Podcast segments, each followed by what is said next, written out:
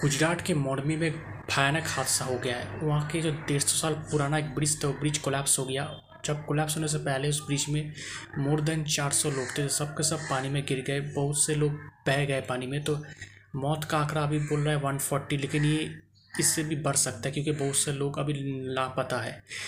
तो ये जो मॉर्बी सिविक अथॉरिटीज़ है उनका मानना है कि जो कॉन्ट्रैक्टर जो ये ब्रिज को मतलब जो रिपेयर किया था, लेकिन उसके, उनके परमिशन लिए बिना ब्रिज रीओपन हो गया।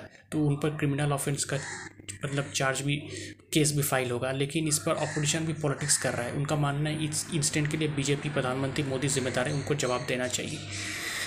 अभी पॉलिटिक्स नहीं होना चाहिए। अभी क्या होना चाहिए कि जो इस पर जाँच होना चाहिए, जो कल्पित है, उसको सज़ा मिलनी चाहिए। लेकिन हाँ गुजरात विधानसभा चुनाव से पहले ये इंसिडेंट गुजरात में बीजेपी के लिए एक बड़ा एम्बेरसमेंट तो है ही।